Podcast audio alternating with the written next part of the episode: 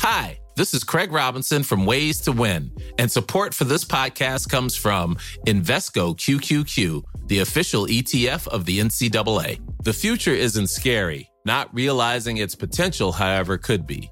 Just like on the recruiting trail, I've seen potential come in many forms as a coach. Learn more at Invesco.com slash QQQ. Let's rethink possibility. Invesco Distributors, Inc.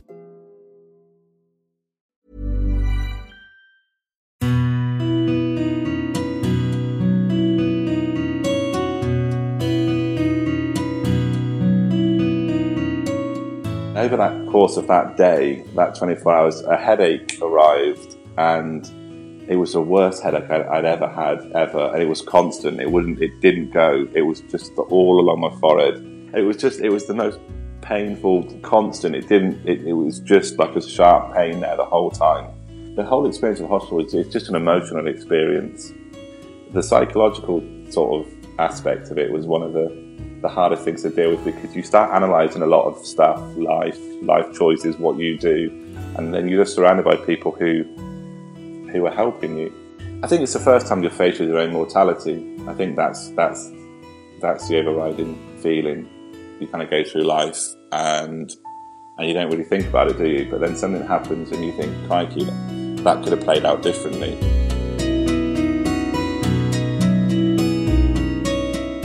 Hello, I'm Mark Goodyear. Welcome to Stroke Stories. In the UK, there are more than 100,000 strokes every year, about one every five minutes. Around the world, there could be as many as 15 million. It's very often a sudden illness, and it can be devastating. And while the health services are amazing with diagnosis and treatment, after a stroke, patients often find there aren't enough resources to help them on the journey to recovery. So we started Stroke Stories, the podcast to seek out and to hear from stroke survivors.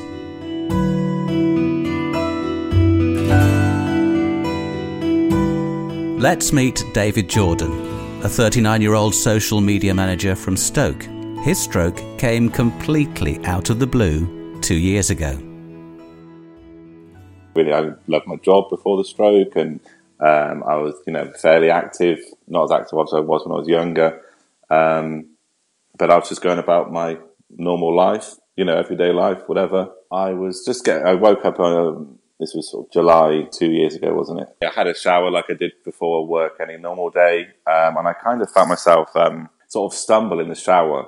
So, and I sort of grabbed the wall because uh, I'd lost my balance. I d- I didn't massively think anything of it, really. It was just more like, you, it, there was a hot shower. Maybe I was just a little bit disorientated but I didn't think too much of it. If I'm being completely honest, I stepped out of the shower uh, and I, and I didn't feel right. I felt very sort of lightheaded, a bit queasy. I just felt a little bit strange, kind of hungover. Not I think it's the strangest way to say it. Like you're a bit spaced out, you're a bit shaky, whatever. We were living in a two up, two down at the time, so the bathroom was downstairs. Um, and I sort of walked from the downstairs into the living room and I sat down on the sofa, and and it was just like sweat was just pouring out of me. I was a bit lightheaded, and it was I could, I could you could almost see sort of water leaving your body, sweat leaving your body, and I felt obviously very hot, lightheaded. And I said to my wife, yeah, "I feel a bit strange, but I'm sure it'll be fine." Um, if I recall, I went up the stairs and just continued to get ready for work as I would do normally. Uh, I still felt a little bit groggy, a bit lightheaded, and I think my wife drove me to work. Normally, I would always drive to work. It would I would I would always do that. So I obviously was feeling not myself because um, I was you know I said to my wife, "Do you mind driving me into work?" And, and as I got to work, I, by the time I got to my area, my desk, a few flights of stairs, and all that sort of stuff, I, I was I'm not somebody who would phoning sick for the slightest thing, which is probably why I even went to work in the first place that day. But I managed to get, I managed to walk from my desk to my, my manager's, my boss's office. And that's not very far. But I remember when I got there, it was a real struggle to get that far. And I just sort of went into the office to him and said, look, I was really sorry. I'm not, I'm not well. I'm going to go home today. And a colleague of mine drove me home. And then when I got home, I just went straight to bed. I didn't know what had happened or, you know, didn't, I didn't feel anything other than just a bit groggy. And then over that course of that day, that 24 hours, a headache arrived and it was the worst headache I'd, I'd, ever had ever, and it was constant. It wouldn't, it didn't go. It was just all along my forehead. It was just, it was the most painful, constant. It didn't. It, it was just like a sharp pain there the whole time. Um, and I, but I'd had headaches previously, and I do have bad headaches every now and then. So I kind of thought, well, okay, I'll sleep it off. I've had like a headache before. Maybe it's just part and parcel of me feeling a little bit under the weather. So I got home from work on a Thursday morning, um, and then I was in bed pretty much for 24 hours, really. And then it got to it got so that was from like nine o'clock in the morning. It got to about three in the morning. So it's almost sort of like 20 hours or so now, 19, 20 hours. And I said to my wife, I feel, I still feel really, really bad. Like, you know, this headache just hasn't stopped. Um, and she, she, at this point, she thought, okay, let's just call a paramedic. Uh, and, uh, and an ambulance arrived about three, four in the morning, and they checked me over and, and pretty much said to my wife, if you go and get some migraine relief, would it be like some strong headache tablets when the pharmacy opens at nine o'clock? ask him to take them. If it doesn't improve throughout the day, then obviously call call an ambulance. So that's what we did. Uh, she went me some headache tablets, some stronger headache tablets for nine o'clock. Uh, took those. It was still bad. I think, uh, yeah, I think I was feeling sick by then. Um, and, and, then my mum had just been on holiday. She'd been out to Greece or something. And my wife is at this point, it's, it's now going on into sort of the early afternoon, sort of midday, one o'clock, still nothing better. And I, myself, I was just in bed for the whole of this time, really, just trying to manage the the the, the real pain of the headache. Uh, my wife rang my mum up, and my mum lives three hours away from us. Uh, she just drove straight up. So obviously, my wife was concerned at this point. Uh, my mum arrived at our house, uh, sort of took one look at me and said, "Look, let's just ring an ambulance again." And then the, an ambulance came about is around about the time that my wife was picking the kids up. So I remember like we tried to get myself I tried to get into the ambulance before the kids would come home, if that makes sense, to just kind of take away the stress of that for, for, for, the, for the, children. And I remember I, I, was able to walk, so I and I kind of got out of bed because the ambulance, the paramedics had checked me over in the bedroom, and I said, "No, I think I'm I'm I'm fine. I, I should be able to walk down the stairs." But I'd had my eyes closed for quite a period of time just to kind of manage the pain. Um, but I managed to walk down the stairs and I walked into the back of the ambulance. But literally, the second I then got onto the the bed or the trolley, whatever it is, in the, in the back of the ambulance, I remember I couldn't stop being sick and I had lost all my balance all of a sudden. They took me to um, A&E um, and I was just continually being sick at this point and, and I had lost all balance. Like there was no way I could have walked or anything at this point. I was, the slightest movement sort of made you start feeling like you were falling through the air just for, forever really until that sensation passed. It was, it was very strange. But I, went to A and E. They checked me out, had brain scans, head scans, and all this type of stuff. Um, and then a, a, few hours after being in A and E, someone came through and, and, and then said, um, "You you've, you've suffered a stroke." I was conscious to it the whole time, even though, like I said, this is almost coming up to sort of 36 hours of really having my eyes closed and not being able to open them just because of the pain of, of the headache or whatever. And I'm thinking, oh crikey, what you know, what does what does that mean? How when's this going to when's this going to start getting any better or is it going to get a lot worse? You know, what's the end result here? When I look back, I can remember two or three occasions where I felt dizzy beforehand, like the, in the maybe in the four weeks leading up to when I was taken into hospital. There was there was some incidents I remember being at work and just felt a bit lightheaded and stumbled a little bit. The specialist said the stroke that I had is is um, something you'd expect from somebody who's had a car accident. So it was like an impact, and it was uh, the back left artery has been dissected, which caused the blood to clot, and then a clot's gone up into my brain and killed that part of the brain that's associated with balance. So they thought it's an impact injury to my neck, and they seem to think that that the impact or whatever's caused it would have happened maybe 24 hours prior to me being taken into hospital. But I, but I, I had no incident like that, so and they did all the tests, and my blood pressure wasn't high, my cholesterol wasn't high. Either. My, you know, I don't have any any history of it in the family or anything like that. So they don't they don't really know what caused it really. David found his stay in hospital particularly emotional, and he found that challenging to deal with. The whole experience of the hospital is it's just an emotional experience. The psychological sort of aspect of it was one of the the hardest things to deal with because you start analysing a lot of stuff, life, life choices, what you do, and then you're just surrounded by people who who are helping you, not just because it's their job, because they're doing it because they care. if that sounds stupid. Um, yeah, so the, it was the emotional side of things which I probably found hardest to deal with, really. During that stay in hospital, David thought that he was waiting to hear the worst about his condition, but his family and friends were there to support him. So I was taken into hospital on the Friday, um, and obviously the first 24 hours, first 40 hours, very critical because they don't know how things are going to play out, and they were fairly open and honest with me. Um, whilst I had my eyes closed, and I was, I was a bit, I was in a bit of a, I was conscious, but you're in a different kind of state of, of consciousness, really. Um, and obviously, all your family are arriving, and it feels like people are are, are waiting for the worst, if that makes sense. I, all, all, of my family were arriving, and you're in the ward, and, and you're kind of trying to get better, and they don't know how it's going to play out. So the first 24 hours, 40 hours, you're literally just taking it second by second. I have three children. I have my my eldest daughter would have been five. Um, my middle daughter would have been three, and then my son's ten weeks old. So all of that type of stuff's going through your minds as well. And I remember just thinking to my wife, if you just leave me here in the hospital, you look after the kids and I'll deal with what I can deal with here in the hospital. Fortunately, my my closest friend, he was in the country, he works for himself. He's able to come up and literally just stay with me in the hospital room for the whole time I was in hospital. And he arrived probably on the Saturday, and then it enabled sort of my family to, to come away a little bit and, and look after my children, I guess. And and I was in the hospital ward with, with my closest friend, and as I started to feel a bit better, probably 24, 40 hours later, we would just start to chat and laugh and just try and come away from the situation that we was in. The Sunday night, they were half expecting that they might have to operate I remember the, the, the neurosurgeon came in on Monday morning and said, "Oh, yeah, he was amazed by how much I'd sort of kicked on almost in twelve hours or overnight, really, from the Sunday into the Monday." And he and he said, like, I, I was half expecting to come in today, see you, and make arrangements to do some sort of procedure. Um, but but I've, I've, the recovery I've made overnight really uh, surprised him so much that he was happy and we're just going to let it continue.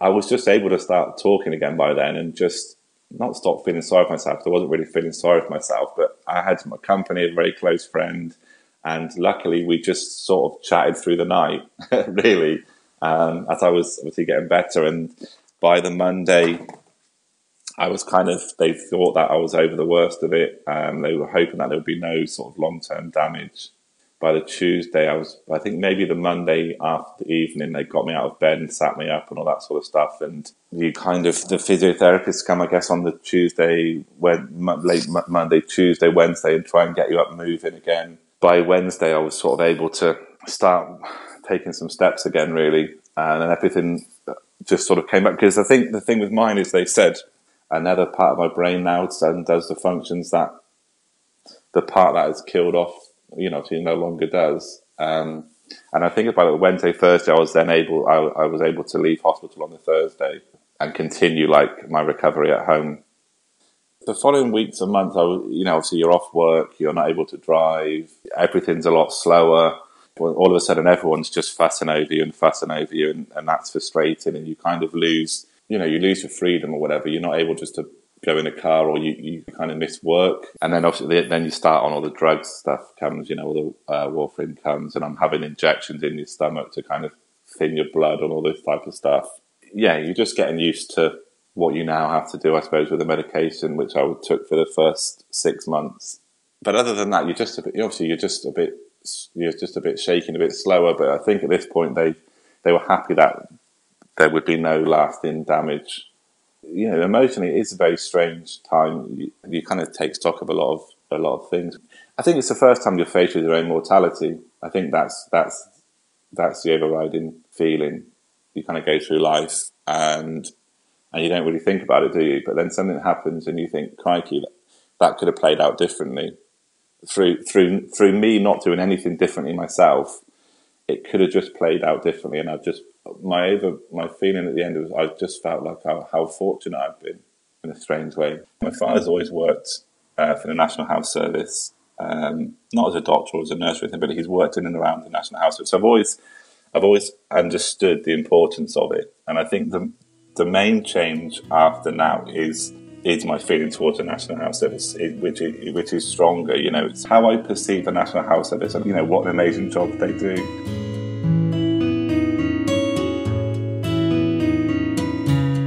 Although it was a difficult and emotional time for David and his family, his friends and loved ones rallied round, positive that recovery wasn't far away. Still to come on this episode of Stroke Stories, David reflects on how his charity efforts gave him something meaningful to focus on. You know, you've got something in your mind to focus on, whether it's the run or, or whether it's the football match. And the football match is mainly to say, okay, well, let's try and get up to a, a fairly decent standard of fitness just so you can make the most of it. And he discusses how he faced the consequences of his stroke on his own terms. There's a, there's a very real chance, high chance, over the next 24 hours, you'll start to notice that your left side um, will stop functioning as normal. So when I was in the hospital bed, I remember just thinking the whole time I was just moving my arms and my legs just to see and almost kind of tell myself like this isn't going to happen. Hi, this is Craig Robinson from Ways to Win, and support for this podcast comes from Invesco QQQ, the official ETF of the NCAA. The future isn't scary. Not realizing its potential, however, could be.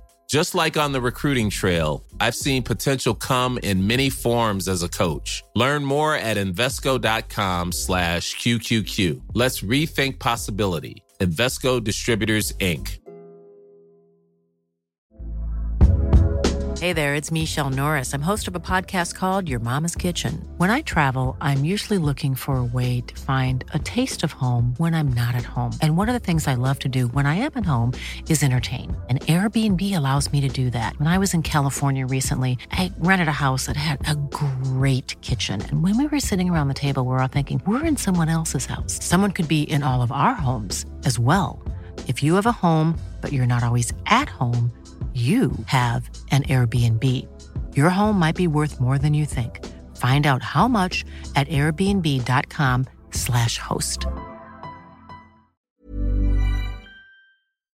Let's hear how, after the recovery from his stroke, David felt like he needed to give something back. I donate to charities all the time, and you know, I'm not somebody who you know, I, I, am somebody who will actively donate to charities and always support people who are doing things, and not necessarily ever really get off my ass and do anything myself. Um, but I remember after this, it does leave you with thinking, um, what you know, what can I do? What can I do to help people who won't, who won't have been as fortunate as I was? And so you kind of start racking your brains and think, um, what can I do to raise some money, raise some awareness? The difficulty with with that is you kind of want to try and not make it all about yourself because it's not like you want to stand out there and show off or make it about yourself and say, "Oh, look what's happened to me, everyone." Um, you know, and so you're kind of battling that. I was kind of battling that as I started to think about what I could do to raise some money for the Stroke Association, um, mainly for people who who won't have been as fortunate as I was, or perhaps people that I might have spent some time with when I was in when I was in hospital. And you, and you just think of those type of things and that was kind of my focus. I kind of used that as a way to say, okay, well, let me be a bit more active. So if I thought, if I could raise some, if I could raise some money and put on an event where we played a game of football, as stupid as that sounded, you know, if you just get people together, people will donate some money. So that was kind of a focus, I guess. Once I was back on my feet, I could start looking at thinking, okay, you know, through through work, I have access to contacts at um, at Stoke Football Club I was able to realise that I could hire the stadium for a, for a football match in the May. If we hire the pitch, we'll get a team of my friends from work and they'll play against a team of my friends from outside of work. So we asked everyone who was interested in playing to put some cash t- together so we could actually pay for the for the for the event ourselves, and then we would ask those people to be sponsored, and whoever sponsored them would qualify for a raffle ticket and we'd, we'd have a raffle on the evening as well. We were able to get through to some contacts of friends and stuff. We were able to get some quite good prizes, whether that be tickets to the races or I think we had Shaqiri's football boots, signed Shaqiri football boots, who obviously now at Liverpool, but it was a Stoke player at the time. Uh, we had signed Michael Owen England jersey um, and a few other different sporting pieces here and there. And so, yeah, that was kind of my focus. I then did the the Stroke Association uh, resolution run at Trentham Gardens and kind of used it as a as a stepping stone to you know, to, to up your fitness ahead of playing on, on the on the football pitch in in the, in the May. And so I raised probably raised fifteen hundred quid or something for that run, which my sister, one of my sisters, and my mum um, also took part in, as well as a friend of mine, um, Tom from from just around the corner from where I live. So the four of us took part in that run. Trentham uh, and raised some money, and then we ended up we're probably at around sort of the five thousand pound mark at the moment. You know, once we once we've once we did the football match as well. He found that the football match gave him something to focus his efforts on, a future goal that he could work towards. It was just kind of quite nice to just focus on something. You know, I kind of used it. You know, you've got something in your mind to focus on, whether it's the run or, or whether it's the football match. And the football match is mainly to say, okay, well, let's try and get up to a a fairly decent standard of fitness just so you can make the most of it. I mean, you don't want to you don't want to go in terms of you know we had access to the changing rooms, we had all the kits on. Our children came out with us at the start of the match. You know, we have proper officials. The stadium's open, so all your family and friends are there, and you know, my dad's on the touchline as you know, like the manager and stuff for our team.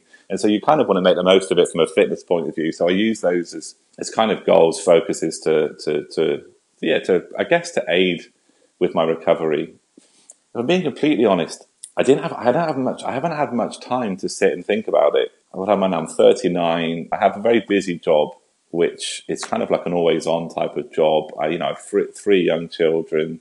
They keep you busy enough for you not to, to sit and dwell and think about stuff, whether it's work or home life.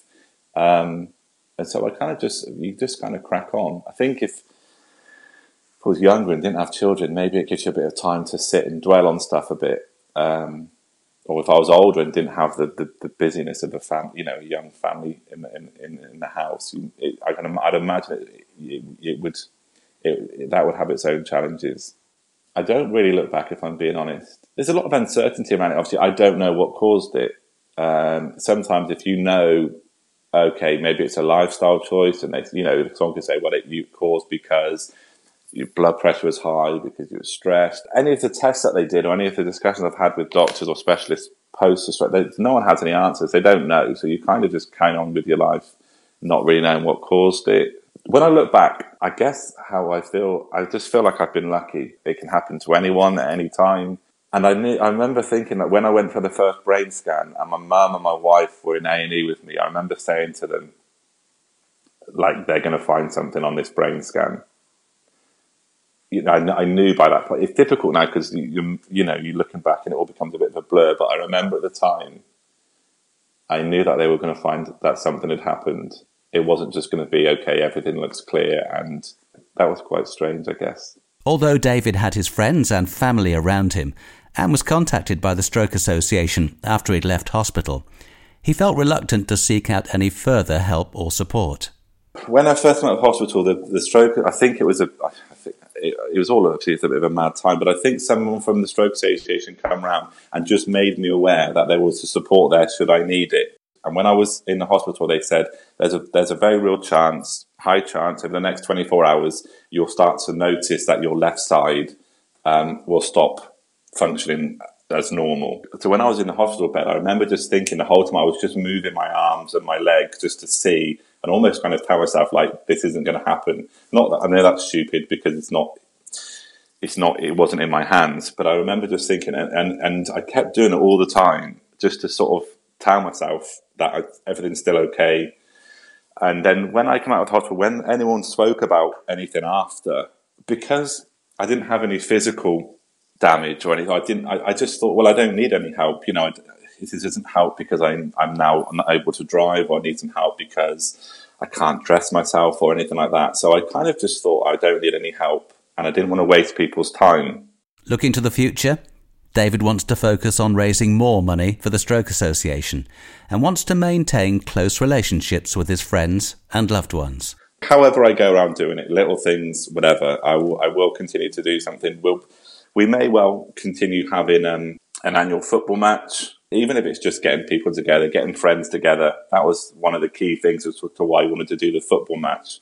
You know, as you, as you get older and, and you you get married and you see less of the friends you grew up with and all that type of stuff, sometimes you just need to put something in the diary to force people to get together. And so, yeah, that's one of the things I guess which has changed from the past, you know, post having the stroke, um, you don't take things, certain things for granted, and and just try and.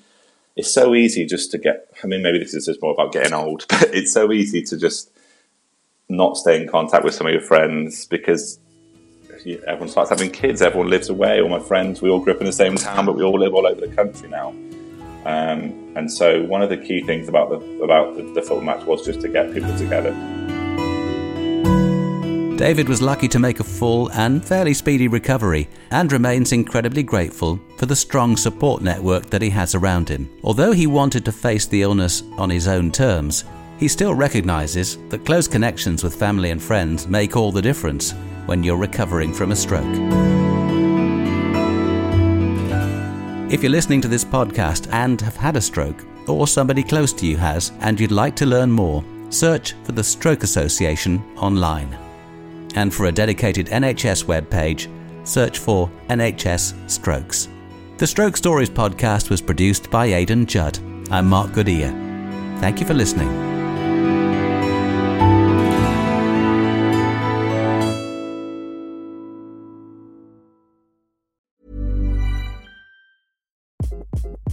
Hi, this is Craig Robinson from Ways to Win, and support for this podcast comes from Invesco QQQ, the official ETF of the NCAA. Invesco QQQ is proud to sponsor this episode and even prouder to provide access to innovation for the last 25 years. Basketball has had innovations over the years too. We're seeing the game played in new ways every day. Learn more at Invesco.com slash QQQ. Let's rethink possibility. Invesco Distributors, Inc.